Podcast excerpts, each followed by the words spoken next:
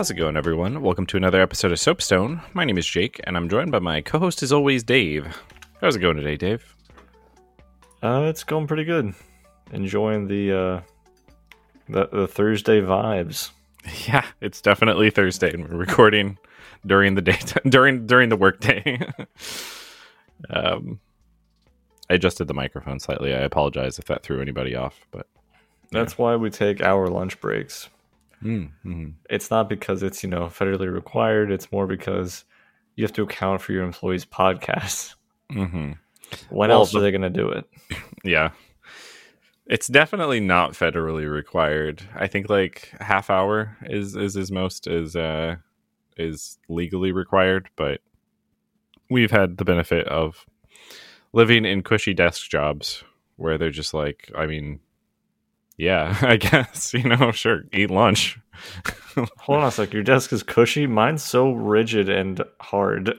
Uh, mm, interesting. I hear people are into that, but uh, no, actually, my desk is literally just a uh, for the time for recording. It's a um, it's like a laptop stand or like a projector stand or something like that. It has room for literally the audio interface and the laptop.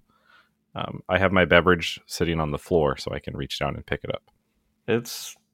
I've, I've seen it. I feel like it's something that you'd give to an intern where you're like, hey, listen, uh, some of the resources didn't come through yet. We'll get you set up at the desk eventually. Uh, Uh, but this is where you're at for now. the true uh the true irony here is like i'm actually surrounded by boxes from like when we got the couch and stuff like that so i have large boxes all over this room if i were to just pile them in this corner it would be an objectively better desk for the purpose of what we're doing right now um but yeah didn't think about that until we started recording That would be a fun idea to just have a janky cardboard structure mm-hmm. or like lattice of like, yep, it's it supports things. I think what would be funny is like to get that that that desk shape out of the boxes, and then get Jenny to like uh, use permanent marker or something, and like make a desk outline. Like, okay, these are the legs down the cardboard. like fill in the the table a little bit. I like that idea. be funny. Um, but yeah, definitely, definitely Thursday. Now this week's been real busy, so I'm glad we're recording a little bit later, um, and not during the middle of the workday. um, Yeah, it's it's always nice to have the the room for flexibility. hmm yeah, I do kind of miss like um, we used to play Smash over lunch, or like watch StarCraft or do something like that. Those were those were fun times. When did we play Smash over lunch? That might have started more after you left, which is Oh. kind of kind of unfortunate. But um, for a while, you know, like the big TV hmm that was was back there. Uh, um, I saw some of the other guys that were like they had their switch set up, like the switch on the little stubs that it stands up on, and they put it like on one of the desks, and they were all sitting in that center space between the cubes, and they're just watching this tiny little switch screen, um, playing Smash, and I'm like, what is wrong? With you people, and just walked over, grabbed this like big TV. I guess for the listeners, what's probably like 30 inch or something like that. It's it's real big. Um, carry it over, drop it down on the desk, HDMI in. I'm like, there you go. Went back up and continued whatever I was doing. Um, It is funny to see like certain things that you notice in other people that you might not notice in yourself as far as habits of oh I, I just do it this way because you know it's the most straightforward thing you're like uh, you could improve it by doing one simple thing you're like oh oh yeah i guess you're right yeah, I get that a lot. Um, and it, it always part of growing up, I guess, or or getting older is like it always hits you. Crap! This is such a simple thing that I could have been doing better for so long, right? Like the the realization of how much this could have been already improved, you know, uh, really really continues. Um, but that's fun, you know. It means that there's always stuff to learn. So don't use the little baby switch screen if you have a 30 inch television nearby. that's that's my life advice. It comes comes early in the podcast. my advice comes later so you'll have to tune in for Oh that gosh. And I'll have to think of something over the course of the next 50 minutes. Sounds about right. But you know what you could use a Switch screen for? What's that? Playing video games. One of those games that's on the Switch is um, Devolver Digital's Cult of the Lamb, made by Massive Monster. That sounds interesting and fun. Please tell me more. That's all I got. That's that was the extent of my prep for this episode. Um, no, I didn't play it on the Switch because you know PC. I, I didn't play it. and that would that would be funny. It's like let's just go back to talking about furniture with drawings on it. Um, now, Cult of the Lamb was uh, I, I think part of it is because this this year it has not been super hype for games for me at least. It's got Elden Ring. Yeah, that pause was games came out. yeah intentionally left blank like i i really haven't picked up much else um, I know there was a second Horizon game that came out, but like yes I can't be fucked to even look at it until it's like six years from now. yeah yeah I, i, mean that's I don't want a AAA open world. It's going to be very much like the the first one I played. hmm yeah i mean we had we had an episode earlier in the year that goes into you know what we were kind of looking forward to um this year and i feel like it was probably a little more difficult it was probably kind of difficult then but since then even more things have kind of fallen off. Um so it sounds it sounds like we're negging cult of the lamb to be like No, no, no. hey no other no good games came out so we played this. But Like- honestly it was one of the ones i was excited for. Yeah, there there was very few on my radar in general because I'm very much in my own lane and wheelhouse of like I don't like many things. When I do like something, I'm like, hope it's good. Mhm. Um, so like for me, it was I think Tunic was uh this year Yeah. as Mhm. well, and I was excited for that. And then Cult of the Lamb just looked super interesting and cute, Mhm. so was following up on that. And a lot of people were thankfully in the same boat. So we have a bunch of friends on Discord who are also have played through it already or are playing through it now. Mhm. So it's nice to have that cult. Hmm I, I would say like um, to to support your your statement there that like when you like a game, it's generally because it's pretty good. I don't think you've ever recommended a bad game to me.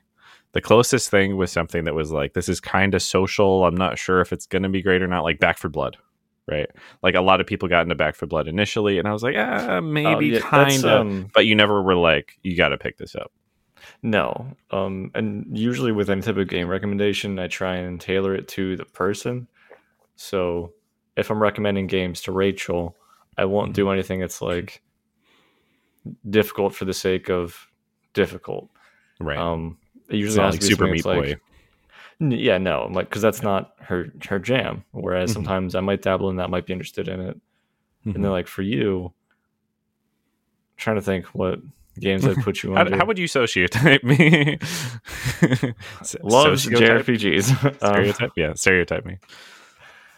I play the occasional JRPG. That's definitely more Rachel's forte, I think. Um, yeah, she's she's a pro, whereas you're an amateur, and I'm not even in the same space. mhm. I'm Amaterasu. Yeah. Uh-huh. Mm. Mm, yeah, no, okay. Um, yeah, I mean, I play I play a wide variety of games, but I actually don't have a follow up to that. I guess I just do. But Yeah, I wouldn't say you have like a specific niche of like, oh, this is a Jake game. Like mhm. you don't have a. I only do tactics games, or I only do. trying to remember what the fuck a StarCraft is again. RTS. Yeah, An RTS. There's so few and far between that it's it's, yeah. it's a what are you gonna genre. recommend? Uh, I mean, you're not entirely wrong. it's very rarely one comes out, and very rarely a good one comes out. But yeah, That was the RTS. You'll pick and choose from that. Um, One Mhm. thing I think I tend to not usually recommend to you because it's not as much your forte, whereas I will binge drink them, are mhm. roguelikes. yeah, I was gonna say yeah. So, like for me, I grew up on some Binding of Isaac, and for whatever reason, my my brain just latched onto it. So when I found other roguelikes, I'm like, oh, I'll compare it to this. How do I like this? And I tried some other ones that were okay. Tried some that Mhm. are good, like Hades. Whereas like you got onto the Hades train because I think you enjoyed Supergiant games, you enjoyed Yeah. the roguelike aspect for how like quick and clean it was. So, tying back to Cult of the Lamb, it's Mhm. kind of split between a 50-50 of you're out there doing some roguelike shit, progressing the story, uh, fighting some baddies and some bosses, uh, collecting resources, and that's all to fund your cult. And that's kind of like your home base and cult management portion. right. So Mhm. of that, how did you like the roguelike aspect of this? Were you I on think board? I think it's like I think it's good, but like specifically not great, and it's specifically not amazing, right? Um, I didn't play a ton of Binding of Isaac, but I played enough to get a feel for like what it's establishing for RNG and for progression and all of that. And um, if you're going into this just for like the roguelike portion, I think one of those dedicated games, FTL, Binding of Isaac, Rogue Legacy, something like that, is probably going to be more your forte. I don't think there's a reason to really jump into Cult of the Lamb just to like dive into a dungeon and kill things. Um, it's just not that strong mechanically. I would agree with that wholeheartedly. Um, I don't want to be the guy who's like shooting in the ground within like the first ten minutes. Um, but We can me, revive I it was, later.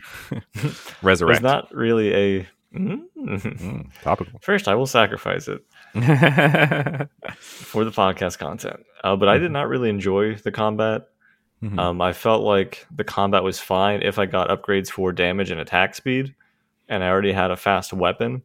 Yeah. Otherwise, it felt very painful. Yeah. Um, like the enemy moves are telegraphed enough, but it felt like I was just mashing roll and then mashing the attack button, Mhm. which is not very much different from how I play Hades. Um, but yeah, it just it didn't feel as good to me as far as like my options felt very limited between what weapons I'm given, might be able to change them up in the run a little bit, and the Mhm. magic spells felt a lot of different colors of the same thing. Mhm. Um, and the hitboxes did not feel that good to me. Even Right. like the hitboxes that I was putting out, I'm like I didn't expect that to hit, or I did expect it to hit, and it didn't. Mhm. So that part felt a little little clunky.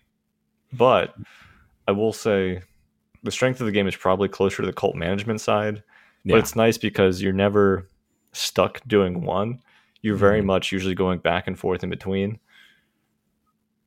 So like you can go out for some runs, you're like, yeah, and you're like, oh shit, everybody's hungry. yes. I'll make go cook some meals, and then you focus on the cultivation, um, Yeah. and building that up. I think like it does show that the developers um they were cognizant of where their fun was for the most part. And so like yeah, so, so just high level the game is basically split into those two spheres. Like your cult compound management and then your um your actual combat which involves some boss fights, it involves RNG, uh, room exploration kind of very similar to Slay the Spire um, you know, where you pick your path based off the contents of whatever you want to to see. Um, and I think they knew that the RNG or the uh, the roguelike combat room by room exploration thing was not going to be like it wasn't going to hold the whole experience up specifically because of this sort of ongoing decay uh, that requires your intervention back at the compound right? Like you need to feed your followers of whom like you you pick them up uh, you uh, recruit them from the combat portions of the game right? Send them back Mhm. indoctrinate them. Um, but none of them can create food themselves. It's not a function of the game that you can assign someone as a chef like this is you know rimworld or something like that. Um, they explicitly made the decision to say no no you need to go back and make meals for them because and I, I- I think this is smart on their part they knew that the combat portion wasn't going to hold up for an extended play session. Um, and like uh, the other argue- piece sorry go ahead I would argue a part of that's true. Like that's probably Mhm. definitely a factor. Um, my knee jerk assumption was probably that as a cult leader, it's kind of like building up your dependence. i like that So like, oh, Yeah. you they depend on you, so you have to Mhm. go back, take care of them, and do your sermons and stuff. it kind of encourages that cycle of hey, you've maxed out on prayer, you have to go back, collect everything. Oh, it's a Mhm. new day, do a sermon type thing. Right. So it, it just encourages the the going back. Yeah, there is there are a lot of uh, elements to the game that I think support that belief. They're using gameplay to support like a cultish ideology and to like drive that home.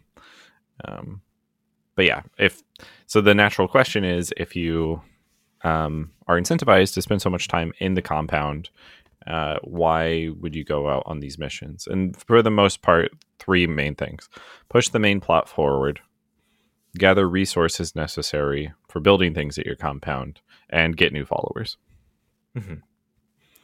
Um, and the game gets gradually more difficult, like across. You know, they do kind of the traditional Zelda thing. There's multiple dungeons, four I think in this case, and then the final door. Um, and so there are some upgrades, although not a lot, not as many as I would like. Uh, back at base, using that devotion from the people like praying to um, improve your combat abilities or uh, give you like an extra heart or something. Yeah. It, so overall, like you collect prayer and then cash that in to upgrade different. I, I want to say tiers of access for when you're going out on runs. Yeah. So it's like, oh, you can now get this tier of weapon as a starting weapon. You can Mhm. now access new spells, and then they'll show up in the pool. Um, it never felt crazily impactful, Mhm. uh, but at the same time, like let's say you start out, you have like a level three weapon, and you don't know exactly what that means as far as damage or anything. Um, but at, towards the end, it's like, oh, level sixteen of weapon. Uh huh. And I'm sure if you do it side by side, you'd be like, oh, painfully obvious. Um, but it doesn't feel as impactful as you're unlocking it. hmm And then once you have everything unlocked there, that's it. Like Yeah. there's nothing to do with your extra devotion that you're collecting. hmm It just kind of exists. You have the option throughout like the course of a run. So if like uh, items drop, they're always one level higher than what you have now, right? To try to con- convince you to perhaps try something you wouldn't otherwise try, which I think is smart. But um, it's always just a spell or a weapon, right? And the Yeah. the weapons are like some of the archetypes you get later are are definitely the strongest. I think godly weapon is the last one, which just deals more damage. Um, and that's kind of boring for a capstone, um, because that's the most straightforward thing you could possibly do: deal more damage. Yeah. It's like, do you want a dagger that's fast? Do you want a sword that's, you know, uh, well balanced and speed and damage? Or do you want a hammer? Or Uh-huh. do you want a slow hammer? So basically, it's a sliding scale of damage to losing attack speed. hmm And I felt like for the last tier of the highest damage uh, was the slowest attack speed. It was so, so painfully slow. Where if you had like an enemy who's like jumping around a whole bunch, I'm like, oh, I have to read where they're going, line up my attack. Um, I just wasn't a fan of that. So I'd Yeah. prefer to go like, give me a dagger. I'll try and hope for some damage or crits, and we'll see what happens. Yeah, I did. I did go in the opposite direction, which I guess is a um a positive for the game, right? If we had different experiences with weapons and different preferences, but like I really enjoyed the slow weapons because kind of going back to the question about hitboxes and things like that, I found that if I was really lining up my attacks for these weapons that had a bunch of reach, I could just do a little bit more. The Dark Souls 2, okay, your turn, okay, my turn, okay, your turn, and kind of just crush through people. Um, and I also covered the the downside of having a really slow primary weapon um, with fast spells, um, because uh, I think that's if if you're doing like optimized build, which is completely unnecessary for this game, right? Um, there's a lot of uh, bonuses you can get to like the spell casting effects. Yeah. Uh, I do want to call out for anybody who hasn't played it, you do have one weapon and one spell. And you can swap them out possibly through the run, but th- that is it. So it Yeah. doesn't feel like there's a whole lot of mix up or synergy. It's just that's what you got. Uh huh. Yeah. Yeah. So a lot of times your run's pretty defined relatively defined early because again, a, a lot of these options are kind of samey, and if you find something you like, you're probably just going to stick with it. But um, As one, a- one thing. Oh. I was just gonna, I was just going to say uh, one thing I did appreciate um, for development is um, one of the buildings you can make like uh, it's like a demonic shrine in your your camp um, allowed you to temporarily convert your followers into basically little little summons um, for the next dungeon run Mhm. and uh, different types of followers would have different uh, different abilities and things like that and some of those were really cool for um, the combat portion and it made it just kind of made me wish that like the combat portion was more had more depth to it um, so you could you could exercise those abilities um, Eh, you're making demons. Exercise, I thought was a play on words. ah Um, okay yeah i mean it was now I, I do like that as an option, um, but I didn't really find myself using that. Mhm. Also, I didn't find myself using a lot of like I didn't collect all of the cards, yeah tarot which are it's basically like passives you can build up for your run, um, and certain ones you can unlock just by playing the game. Like oh, you, you can now have an option to have more temporary hearts or something else. Um, Mhm. But a lot of them, I'm like, when would I use this? Oh, you get Yeah. bonus damage during nighttime, a very narrow window. Mm-hmm. Okay, like, uh, th- then some of the upgrades for some of the side quests from like NPCs. I'm like, Mhm. I don't know when I would use this particularly. yeah Like, it's cool that it's there, but it just wasn't for me in my runs. But that's Yeah. the last time I want to dunk on it for right now. I do want to talk about something like the the design. Okay. Uh, I gotta say, like the game is cute as fuck. The animations and like the art style are very like whimsical almost as far as like the Mhm. followers. It, I'm getting big like Animal Crossing vibes yeah for like how it's, they interact, how they talk. It's somewhere between like don't starve and animal crossing um in the in the way it's portrayed it's got more of that kinetic energy um i i think but i don't know what Yeah. that means wow that sounds like i said nothing but yeah it's somewhere I, between I was gonna be like, I assume that a listener knows what that is, and I won't ask. no i mean like um the the animations kind of flow together there's like more frames um to them than something like don't starve which is much more kind of like paper Choppy. cutouts running across yeah Yeah, like, yeah. the terrain Okay, that's fair. Yeah, it felt kind of very smooth and cartoony. Um, I like that. But also outside of even your followers, who were kind of like generic copy pastes, because you Mhm. can change their form and whatever. Um, Yeah. But they're all r- roughly the same. But the specific NPCs that can give you like side quests, ooh, their design's great. The specific voice they have for each character is great. And each Mhm. one I encountered, I'm like, what's your deal? You're cool and it's always impressive when like you play a lot of games, you see a lot of characters, and you're like, "What are you gonna do? Subvert my expectations and surprise me?" And it was just Mhm. very fun and uh, again full of whimsy. yeah Where I was always like, "Oh, nice." It was very very pleasant to meet a new NPC and see what their shit was.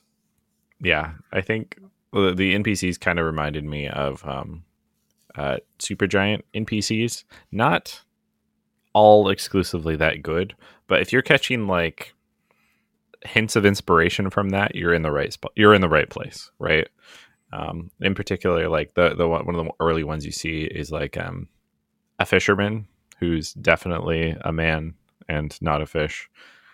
And it's like speaking to you with like this blub blub blub voice uh while like the dialogue is running across the screen and i'm just like this is so good so good One of the ones I really liked, not for design as much, because it was like like a very Richard Scarry level of design on this character. It's like a simple fat cat, which is basically its body was a square. It's like one of the shopkeepers you can come across in your runs.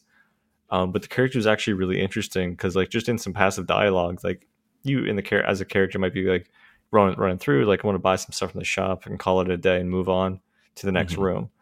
But if you listen to the dialogue, she's like, "Yeah, like some cultists came and like stole my children and sacrificed them to a thing, but like." I just hope that they were as uh, worshipful to that god as I was, type thing. And you're like, uh-huh oh, there's there's subtext here. there's a little bit So it was cool I just see like the play on you got to have a cult, and also maybe religion's not the best thing. yeah, they um I feel like we can talk more about the story briefly, maybe like like like at the end, kind of give a recap and thoughts Mhm. on it. But they do drop a lot of hints throughout this, and um, one of the encounters you can get while dungeon delving is like question mark, and oftentimes that will be you know an NPC um, who sometimes it's sometimes it could be uh, someone who might I don't know if they're the ones that join you, if that also always has the follower symbol, but you could run across people that could join you. And otherwise uh, people who could help you out and would give you like a little bit little bit more lore or world building as to what's going on. Which um i don't know if this is intentional or not but it's not really like thrown at you. It's not like here's everything that's going on you're much more focused on your immediate needs on the cult on things like that which is the cult mindset right? You internalize rather than externalize. You're not like getting information from outside. You're focusing on all this stuff uh, going on in your immediate circle right? So i'm probably giving the game too much credit there but maybe not. I do like again uh, that it is optional. Like you don't have the lore forced down your throat. You can wait for a Vaati video on it. yeah but like if you're actively looking for it, there is story, there is a world there, uh-huh and it's interesting enough to like have me engaged and at least ask some questions as I'm playing. Of Mhm. I wonder what this means. I wonder where this is going, or to just make some assumptions like I think the end game will be like this. Yeah. But again, it shows like my investment in it because of how they're kind of dropping those questions and maybe having some things answered here and there, or the hopes that it will be answered at some point. Yeah, Yeah, it's a good storytelling device where over the course of the game you're really um you're getting the impression that there's more going on behind the scenes. And like the best games deliver on those questions in a pretty meaningful way and good games answer those questions to some extent. Um but really bad games don't even tease it, right? And this game has some teasing and some delivering um, and overall, I think it's positive. You know, it helps the world building at least. Oh yeah. How did you feel about the cult management side of things? This is where almost This all of my time is spent. Same. So this is gonna be a fairly broad question. So I'm gonna break it out into different parts, partially Mhm. for you and then partially for the listeners. Um, one of the things you can do with your cult is establish doctrines, which are Mhm. basically rules that your cult will follow. But for Yeah. you as the player, it's oh, my cultists will passively interpret things like death in a good way, in certain situations, or a negative way in other situations, or it will allow you to unlock rituals, which, again, depending on what it is, might boost a, a cult member's devotion or Mhm. decrease it. Um, basically, it's a bunch of resource management type stuff for an overall economy. Yeah, it's what do you believe it- and what do you do? hmm Or pretty much all the doctrines. Yeah. and the other part of it is i guess kind of managing economy for like building farms or trying to generate resources within your cult hmm and then i guess just how you treated your cultists. Yeah. like did you make them all the same type same name? Were you just like Right. whatever they came in at is as is fine? I actually had a discussion on the side kind of about this with um, um, some other people in Discord, and uh, we were talking about how you can customize the cultist, and we're like, it does feel a little bit like like the obliteration of an identity to change what this person fundamentally looks like and rename them as they join the cult. And I get that that's the point, right? Again, joining a cult, obliteration Mhm. of identity. Um, but like I started to do it a little bit, like be like, okay, well, I'll make the farmers kind of look like this, and I'll make you know uh, the people who are going to be gathering resources looking like this. And for some other reasons, I stopped doing that, but also because I was just like, this is a cool character model, and this is the only character that looks like this in my colony, and they're gone. Like, right? I'm like, I made them look like the pre-order Cthulhu or whatever. Um, and ultimately, like that kind of just bothered me you know, to the point where I didn't do it unless someone had absolutely terrible stats and then I made them look like a meatball. so I could sacrifice them later. Uh, I will say I did do some of the oh certain types will look like this, hmm and initially for like good half the game, like yeah, whatever. That's who that character is. That's their identity. Um, Mhm. they can come in and do whatever. And then later, I'm like, oh, I got like a frog thing. That'd be cute. So I made one a frog. I'm like, um, I'll have you on prayer. And Mhm. then going forward, I made them all frogs who were praying to me. I'm like, I Uh-huh. like, I like this. That's I didn't, I didn't finish it, so it was like all of the cult was frogs. Uh, but I did Mhm. start down that track. Yeah, the doctrines are, are definitely one of the game's uh, strongest points, though. It's a binary choice. Anytime you make a pick, uh, you're completely blocking out the other option for the entire playthrough. And this is one of the things that led to, uh, from some discussion between me and some other people, we had um, uh, some feedback to make like an efficient choice tree for the doctrines that we posted to Discord. And it's just like, here's the rationale. We think these ones are good early like far too much analysis for this game. Um, Yes. like pick this tree, pick this tree, pick this tree. This one's going to be better later on, things like that. Um, but uh, a lot of them, a lot of them actually feel like they have a pretty correct choice. Um, but then others are actual big trade offs, right? Like if you make the choice not to get, uh, so I think you get sacrifice regardless. I think that's like a plot um, ability. I could be wrong on that. Um, it's, I'm gonna just say probably yes. Although I don't remember exactly offhand. but like some of the other ones can be very impactful. Um, and I forewent it. So uh, here's an example one, right? For like food, how your cult manages food. One of the options is feast, which um, feeds everybody for the day, gives them a lot of faith, which is basically their contented contentedness. Um, and the other option is uh, fasting, which makes it so their hunger bar doesn't move for three days right? Doesn't make them happy. Um, there may even be a faith penalty. I don't recall. But I was just like, I'm a good guy, and food is kind of a problem. Yeah, feast, right?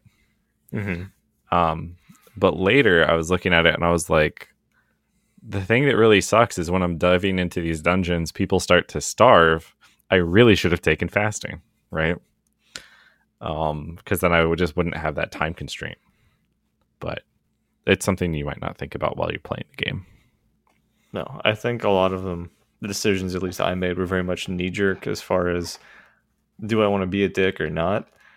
Because some of the options were like, oh, um, anytime like somebody dies, they'll be like, oh, that's a good thing if they were Yes. sacrificed. If they die Uh-huh. naturally, they're like, oh, that's not so good. Um, I don't remember which option I chose for that. hmm I tried to do things that were as nice to the cult members as possible.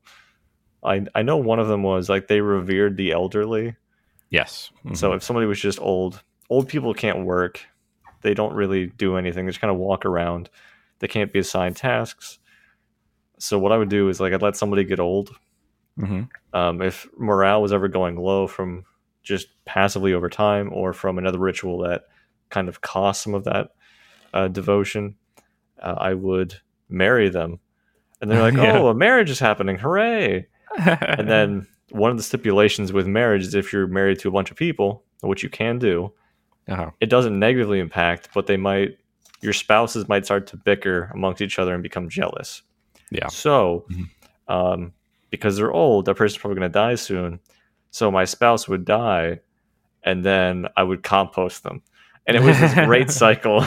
uh and then maybe you could bring them back to life, remarry them again, and compost them again. Yeah. If you, if you pick resurrection, right? Yeah, there was a the I picked the opposite. There was like respect your elders is one option, and the other was like the good die young. Mm-hmm. And respect your elders gives you like a daily faith bonus, I think, for every elder you have in your colony, but they can't work. They still eat food.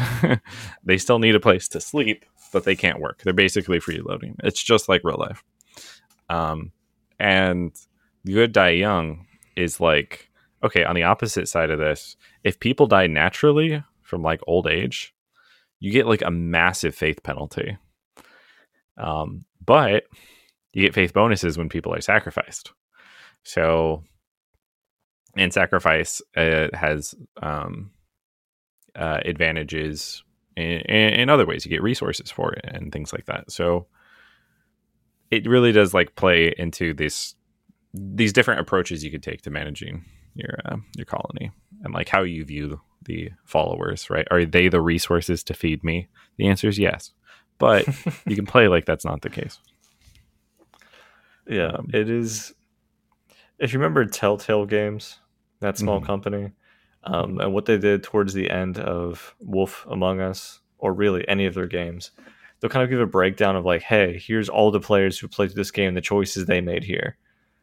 I would love something like that for this because it's very telling of who you are as a person, or at least how you approach in that playthrough. Maybe you were trying to basically role play as a sinister asshole uh-huh. or maybe you're trying to be a good Samaritan, and that's normally not normally how you play. But it'd be cool to see the breakup of, oh, actually, not many people chose this specific doctrine, or a lot of people just never cleaned up poop for whatever reason. Uh huh. Whereas I enjoyed cleaning up poop because I could use it to fertilize farms. Yeah, yeah. Some of some of the some of the choices are interesting, and that was the out of all the things that made me think about doing a subsequent playthrough using some of the other doctrines was probably the biggest motivation. Um, like I picked the ability to ascend followers instead of murder them. And as I was going through the game, I was like, well, my ascension ritual, which is basically it's the same thing as sacrifice, mm-hmm. you get like loyalty instead of uh, other resources, which in the end game is kind of better if you want to like raise the level of your followers, which you can do. Um, but the outcome's pretty much the same. But if that was on cooldown and sacrifice was on cooldown and I had a troublemaker, I was like just squinting at him. You know, just like tapping my watch waiting for the sacrifice cooldown to finish. But I could have just taken murder and then just straight up killed people, right? So um, a lot of fun choices to make. Yeah. Also, if you turn somebody into a demon, doesn't that permanently take them? No, they come back uh, once really? you return. They'll just have tiredness because they've been awake for the entire time that you're out adventuring. Interesting. Okay. Yeah. So I picked um, Resurrection, which was kind of funny because I also picked like the sacrifice uh, things. So when I resurrected people, uh, uh, the followers would take a faith penalty because they're like, "Why are you resurrecting people? We believe in sacrifice, right?" Uh, which I thought was kind of nice. Um, but I basically had like essentially a lich crew of people that were bolded in my spreadsheet of followers. I was just like, these ones are the efficient demons. And I like leveled them up very high. I think the highest level person got to like 25. Jesus. Um, and she died many times and it was never the end because I still had use for her. My time on this earth is finally. no, it's the uh, the Oogway. My time has come. Uh huh. Yeah. Um, I don't know if I could I could pick a, a forgo resurrection. It's it's really powerful, and if you have a, a good follower with really good traits, because followers could have like a couple different traits. Some of them are like level faster, or they um, won't dissent um, or listen to dissenters, or they work harder, or pray harder. You know, I like that. Those are all, uh, all all options there. So if someone had those good attributes, why would I let them go? Right. I I know I've seen attributes when I pick people up. I'm like, oh, okay. And then I never gave it a second thought after that. I'm just like, uh-huh. this is a body who will either work the farm or pray to me. Mm-hmm. Basically, like there was like the two engines I had going at the time. Yeah. Um, I wasn't heartless though. I made sure that they had a shelter to sleep in that mm-hmm. would not be destroyed by rain or time. Yeah. Um, I was very sure about that. That I always had enough beds. Mm-hmm. Um, and then when people started dying off, I'm like, oh, I have extra beds. I should go get some more followers. Uh-huh, this yeah. one's going into the poop engine. but yeah, yeah, I didn't ever have your uh, ragtag, like your dependable crew. Uh-huh. Uh, I just had random people and towards the end, at some point, I needed a certain number of followers Mhm. So I would just go to Helob. And I think it's Mhm. pronounced Helob because I think it's a male Shelob. yeah, um, it took me too long. They pronounced it Helob in the, the trailer. I'm like, that that can't That's be the true. joke, right? That's not right. Um, but I would just go and like buy followers or go out on a run and look Mhm. for specific follower things. But again, I was just treating them as I need a requisite number of bodies to do X. Yeah, They're provided for and cared for. I didn't like specifically sacrifice. I think I sacrificed like three in total Mm, okay. I think it was And- eleven. for you. yeah. oh damn! Uh, did you sacrifice any to a certain NPC? Uh, no, I don't think so. I know, I know what you're talking about. Um, I actually forgot to go back and engage in that content entirely Oh, okay. after I found that area. Yeah. That was one of my favorite little side areas on the map, hmm just for thematic reasons. Yeah. Yeah. No, it's.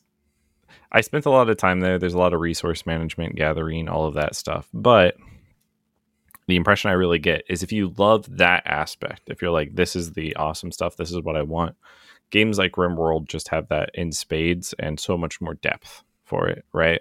Because you like ignored the traits. They, for the most part, don't really matter. Um, like there's minor bonuses or penalties, but like in RimWorld, it's like this person is addicted to cocaine, and you're like, huh, okay, that might complicate things. Or this person starts fires when they have anxiety, and you're like, that could be bad, right? Um, you can't ignore them in that Fire also makes them anxious. Figure that one out.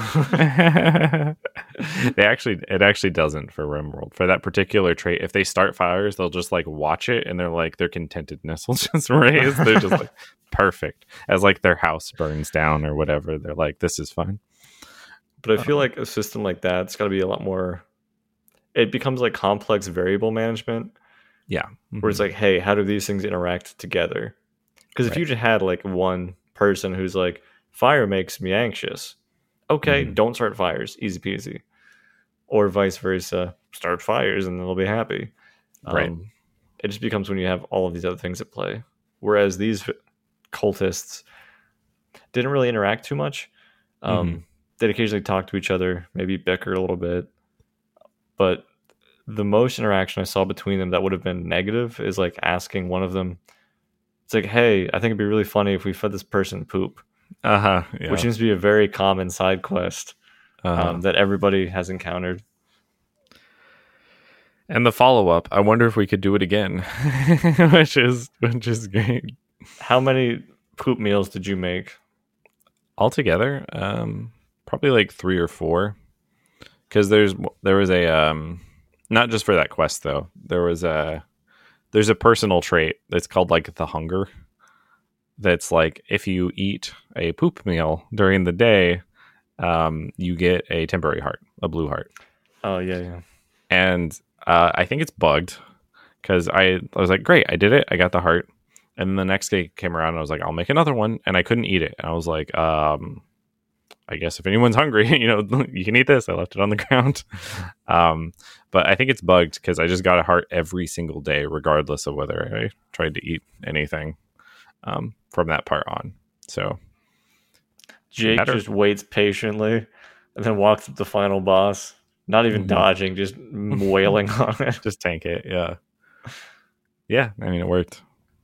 But I will say Yeah. from like the food aspect, it is nice to you're like, oh, I just gotta make like a shit ton of meals, and they will just drop, and like the food doesn't decompose or go away.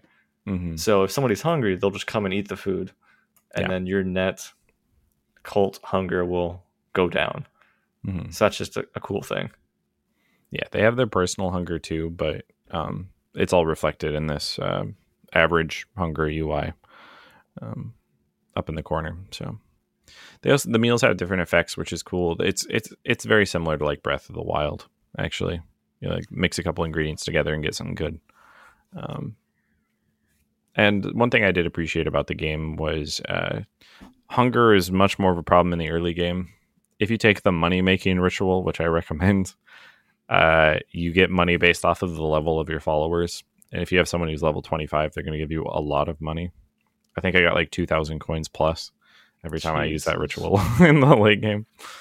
Um, but it's like you do that, you complete the fishing things, and eventually you get to the point where you can like buy fish. And once you just buy a bunch of fish, you're like, okay, I'll just make f- maxed out meals with no other commitment to do anything. And I kind of just stopped farming at that point. I was like, ah, you guys can if you want, but you don't need to. See, I went the other way where I specifically went out of my way to do forest runs to collect grass so I could Mhm. make farm plots. Yeah. It's like, well, I gotta make more. Oh, fuck, I'm out of grass. And so I'd just go out. It was really funny that like such a basic resource. Um, it's completely unattainable on the actual compound, right? Yeah. I was Like I it- was surprised by that. Because certain other things, like you can build something like, hey, you can collect wood from this. It costs Yeah. wood to make, but generates obviously more than it costs. And then Mhm. they have that for stone and other things as well. And then grass is like, go get it. Yeah, right. no, that's exotic. but thankfully, it's only for like low tier stuff. yeah. So I think at a point, like you've collected all the grass you're going to need, and then you moved on to like other resources or refined resources. Yeah. And you're likely to just get some running missions like grasses on all the maps. Yeah. Um, Did you ever do the altars? uh, altars, altars, altars. There's a specific altar you could make under faith, where basically, eventually, like followers would just go up to it and be like, "Hey, Oh, thanks, yeah. leader, for being so great," and then they'd Mhm. leave a present there. And I was like, "Oh, did that's cool." Yeah. But I just had the one initially for like, I'll make it and see what it is.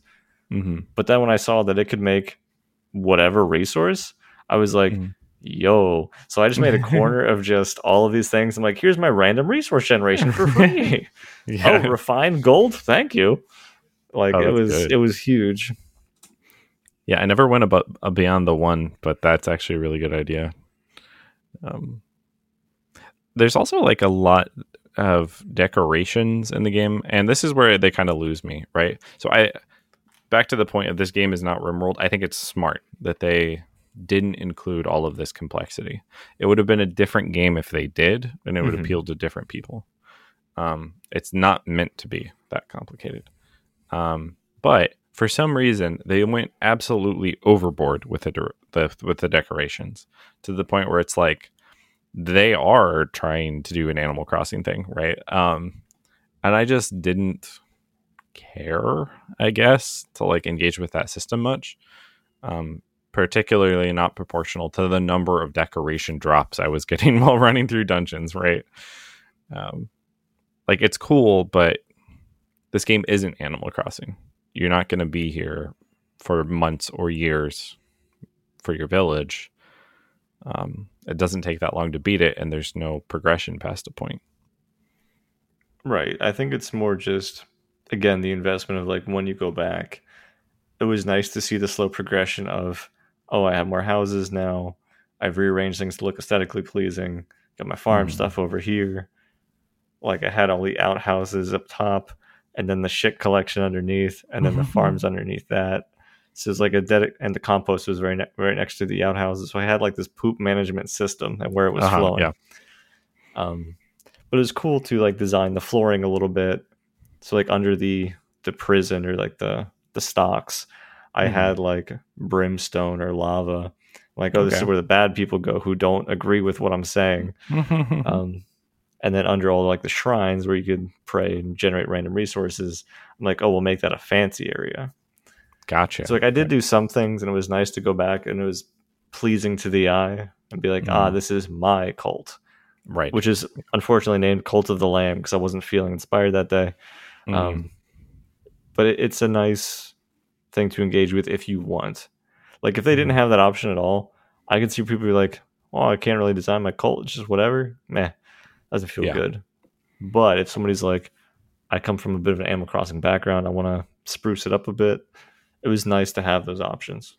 Yeah, I wouldn't I wouldn't argue against them in the general principle. I just didn't I could have used more combat depth instead of decorations. That would have been Yeah, my true. argument. I think they're different teams, you know, or different people working on it. But my cult was named uh, Captains of Crunch.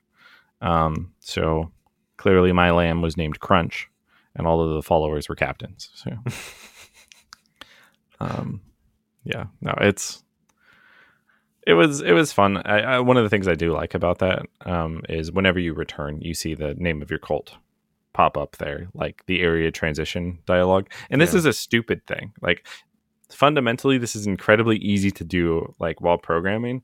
But like, I don't know why people don't let us like name areas a little bit more, and then you just have it pop up. You know, whenever you enter that area, like this is your sanctum, and it your the area you named it shows up. Like If they did that It- with my it's cool. apartment, I'd be so happy. Just Right. give me a title card or like a sound effect that plays. Uh huh. It's just a nice transition. It's like, hey, this is my personalized thing. And you're like, yeah, it is. It's cool. Yeah, absolutely is. Um, all right, I think yeah, that, that that's that's a good good amount of stuff in the cult. Anything else you'd mention in the cult management part?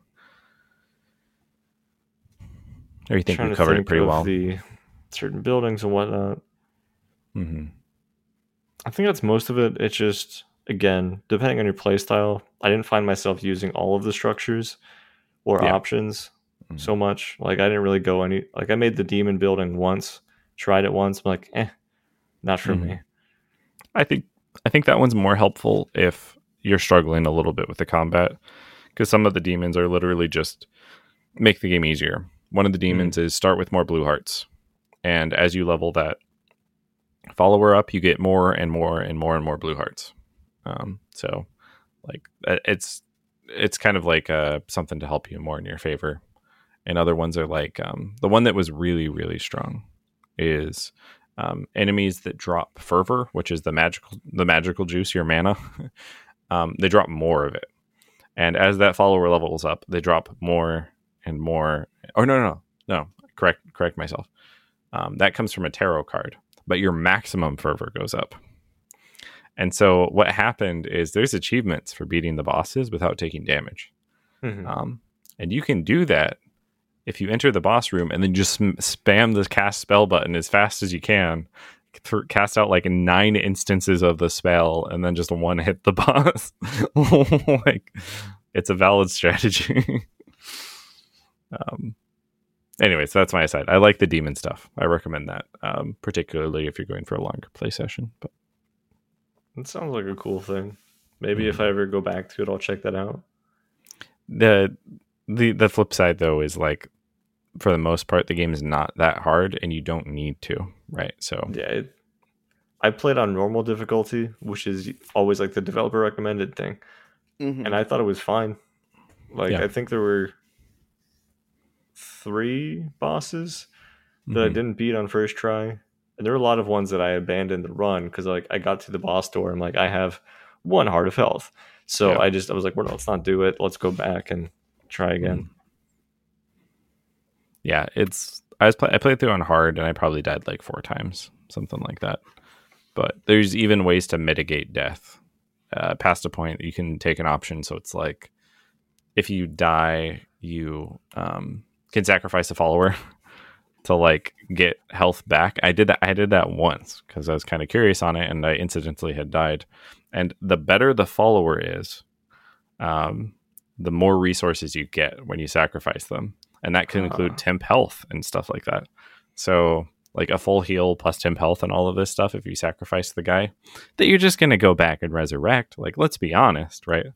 Um, uh, sacrifice does not preclude resurrection. In fact I had a strategy called the yo-yo, where I had a character that would get leveled up a lot for resources, and I'd be like, "You're you're ready. Sacrifice them immediately. Bring them back. Thank them for their service. Send them back into the fields." Jake going with that Lana Del Rey strat, born to die. yeah. yeah. No, it's it's it's good though. Okay. We've talked about some things, probably mild spoilers up to this point. How do you feel about the plot of Cult of the Lamb? Does I it have a plot? was interesting. uh-huh. Um, I think pretty early on, like you get what the the concept is. You're like, okay, yeah, I was saved by some god, Yeah, and the the, one who god waits. wants me. Yeah, the one who waits, and this god wants me to go kill these other guys and free him. Mhm. I'm sure that's going to go great. And there's Mhm. no, there's nothing else going on. That's it. And then Mhm. very quickly as you go through, it's like, are we the baddies? Yeah. And yeah, you've started a cult and you're just murdering people. Um, Now, Mhm. to be fair, I don't think the other cults are great either because, again, they are cults. Yeah. Um, but it's just that rotating cycle of like who's in power type thing. But I Mhm. don't think it should surprise anybody at the end that the one who waits is a final boss. Yeah. Because at the end, you have the option to give up your life to free him. Because essentially, in the same way you did, sacrificing your follower again and again and again for your own gain, he's like, "Yo, yeah. you're my You have follower. the crown. Yeah. Yeah, sacrifice that guy to regain his power. Exactly. So he he gives you at the beginning of the game. There's actually like a kneel. Uh, It's not an option. You have to kneel to be sacrificed at the beginning, which kicks it off because they sent you to the one who waits. He gives you the crown, which is also like transforms into your weapon slash pickaxe or whatever. But that's his crown, and all of the other bosses have their own crowns. Um, so you can kind of be like, interesting, interesting. I think I see where this is going. Um, so you either give it back or you don't by sacrificing yourself or not. But it's a full circle thing. It has the same prompt to kneel or to resist, to refuse. Um, and I like that. I, I like when games just like, and we've made 360 degrees, and here we go. You know, uh, back to the same choice. Um, I assume that if you do accept to give up your life at the end, that you just die and the game ends. I think so. Yeah, Okay. Mhm. Yeah. I didn't Um, choose that, by the way. I, I didn't. I didn't. Right. Um, you do have a choice afterwards too. So I like the boss fight. I think it's probably the best boss fight in the game. He's got like two elites that you fight first. It's not particular. I don't think it's the hardest one. Um, but for thematics and like the area and like diversity of moves, they do a lot more in that fight. yeah, it's relatively complex compared to everything else in the game. Mm-hmm. Um, but once you beat him, you have the choice to either spare him or not. Right? You're like, hey, you can join my cult, or you or you won't. What choice did you pick for that? I had him join my cult because I wasn't Mhm. going like super murder heavy. I was also curious to see what would happen. Yeah. And interestingly enough, you can't change their name. Yeah, I think he's always the one who waits. Yeah. I believe that's right. I forget if you can change the form or not. I But there's certain things you just can't change. sure. Yeah, he also has a unique trait. I know you weren't really looking at the the the traits. For Oh, I, I did see that one. Yeah. yeah, he's got immortal, um, which is pretty cool. You can still sacrifice him though. I sacrificed him to see if I would get the achievement for killing him, and I was gonna like give the game props if they had coded that. It doesn't, so I just resurrected him again. But he is also he has a bunch of bad traits. He's like a dissident and all these other things, because he was a god. Of course, he's going to not just be wholeheartedly in favor of you. But yeah, it's funny. Yeah. I, Um, I thematically like that fight. I think the most Mm-hmm. because again, like they do more with it. It's very much like you didn't play old Mega Man. I know we like had that one episode a long time ago. But do you remember like the Sigma boss reveal? I remember the Sigma reveal. Yeah. No, I don't for Mega Man though. Oh. It's- So like initially you face Sigma's dog, and then you face Sigma, who's like just dashing around, and you just follow a very basic pattern. Mhm. And then you're like, oh, I've beaten the final boss. And then it kind of goes black, and like you see some stuff light out in the background, and like what was the background for like your entire previous fights? Like he his head kind of goes into the background, and then it starts to animate like this is the boss. Jeez. Yeah. So it's that kind of same vibe of like a larger than life thing. yeah. You're fighting the stage, kind of. Yeah, and it, it felt Yeah. cool. yeah i liked it um i do I, I i would i would play dlc for the game but i i want them to make a couple fixes there's i we should probably end on a positive note but i gotta throw in the negatives okay when you sign people jobs they're not guaranteed to stay on that job sometimes they're just like nah brah and they just walk off and do something else um, or someone else takes their job It gets a little bit better if you give them the necklaces that make it so they don't need to sleep. but um, they do get like bags under their eyes if you do that. So it's pretty funny. Um, my humorous uh, example of that is I was like, okay, I'm tired of cleaning out the toilets. Mhm. I'm I saw that there was a prompt to make someone a janitor to clean out the toilets. So I assigned one of my villagers this. I think they were like newly indoctrinated. The villager like walks around, they're like, all right, I'm going to the toilet. See the toilets, throws up, walks away. they didn't clean up the puke. They didn't clean up the toilets. They just left. And I was like, this is not Classic new guy shit. yeah, oh my gosh, yeah, not gonna work for me. So I, I want them to fix that, and there's some other issues in some of the dungeons where the enemies don't spawn in as rapidly as they're supposed to. But, um, or in my case, they stopped spawning in entirely, and I just had to like recall out because I couldn't complete it. The enemies Oh. just wouldn't show up. I didn't have as many bug bugs. Maybe Mhm. one or two things that acted a little bit odd. Um, but yeah, I, I do imagine that this game will have DLC at some point. And I Mhm. do have a note here that like I wish the game had a little bit more content depth or Yep. just more of something because it was relatively short. Mhm. I think it was like a fine amount. Like I did really just enjoy the game overall. Mhm. But at this point, I'd be curious to see what they would add. And like, if you s- asked me, hey Dave, what would you want them to add on DLC? I don't fucking know. Yeah. I assume like another area, another boss, but like they'd Yeah. have to expand in other areas as well. I'd imagine. I think what you do is you do something like what Don't Starve It did has done, and you introduce like a completely different locale, right? You have to make a new cult in this other location from scratch, but there's going to be new buildings, there's going to be new, new dungeons, new weapons, new skill trees, things like that.